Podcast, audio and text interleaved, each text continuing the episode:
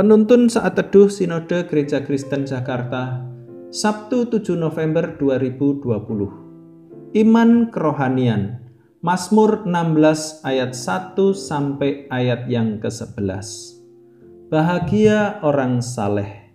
Miktam dari Daud. Jagalah aku ya Allah, sebab padamu aku berlindung. Aku berkata kepada Tuhan, Engkaulah Tuhanku tidak ada yang baik bagiku selain engkau. Orang-orang kudus yang ada di tanah ini, merekalah orang mulia yang selalu menjadi kesukaanku. Bertambah besar kesedihan orang-orang yang mengikuti Allah lain.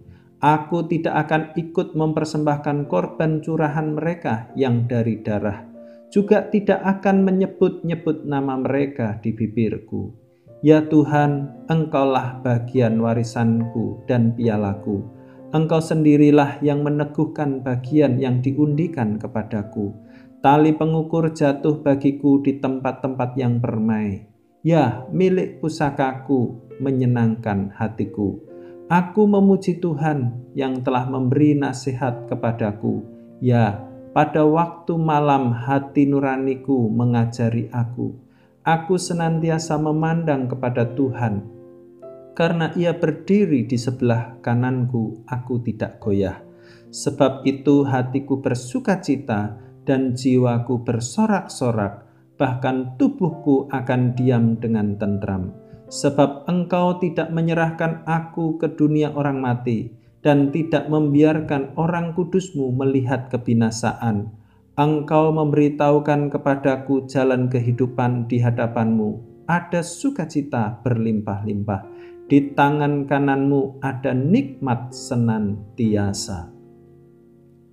Iman kerohanian yang kuat, benar, dan baik memiliki karakteristik tersendiri.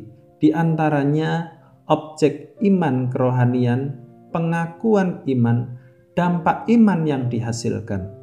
Dengan membangun iman kerohanian dalam Tuhan, maka kita bisa membangun sikap hidup yang benar dan kuat untuk mengatasi sikap hidup yang salah atau destruktif. Bagi Daud, objek iman adalah Tuhan Allah. Dalam doa dan permohonan Daud, dia memusatkan imannya kepada Tuhan Allah. Demikian juga dalam pujiannya. Selain itu, dalam Mazmur ini, Daud mengekspresikan pengakuan imannya kepada Tuhan. Imannya mengakui bahwa Tuhan sebagai pribadi yang memberkati orang kudus. Tuhan bagaikan warisan dan piala, artinya sebagai suatu kebanggaan dan sumber sukacita. Tuhan adalah pribadi yang berotoritas dan menyertai. Tuhan yang menyebabkan hidup penuh sukacita Tuhan adalah sumber perlindungan. Tuhan adalah sumber segala kehidupan dan berkat.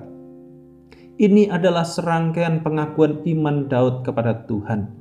Daud menolak segala Allah lain yang hanya mendatangkan kesedihan.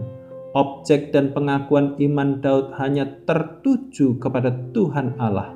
Dampak iman yang dihasilkan dari Daud adalah keyakinan yang kokoh akan Tuhan. Di dalam Kristus Yesus, iman kerohanian kita juga memiliki karakteristik yang mencakup objek iman, pengakuan iman, dan dampak iman. Di dalam Kristus, kita diperkenalkan dengan Allah yang benar, yang menjadi objek iman kita.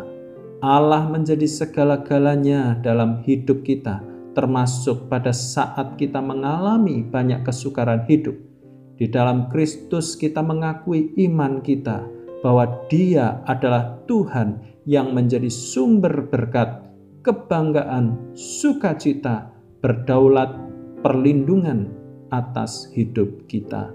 Di luar Tuhan Yesus, kita mengalami kehampaan, kesia-siaan hidup. Di dalam Kristus ada dampak iman yang dihasilkan, yaitu kita teguh berpegang kepada Tuhan dalam menjalani hidup ini, meski badai datang silih berganti. Iman di dalam Kristus menghasilkan kerohanian yang benar, kuat, dan teguh. Tuhan Yesus memberkati.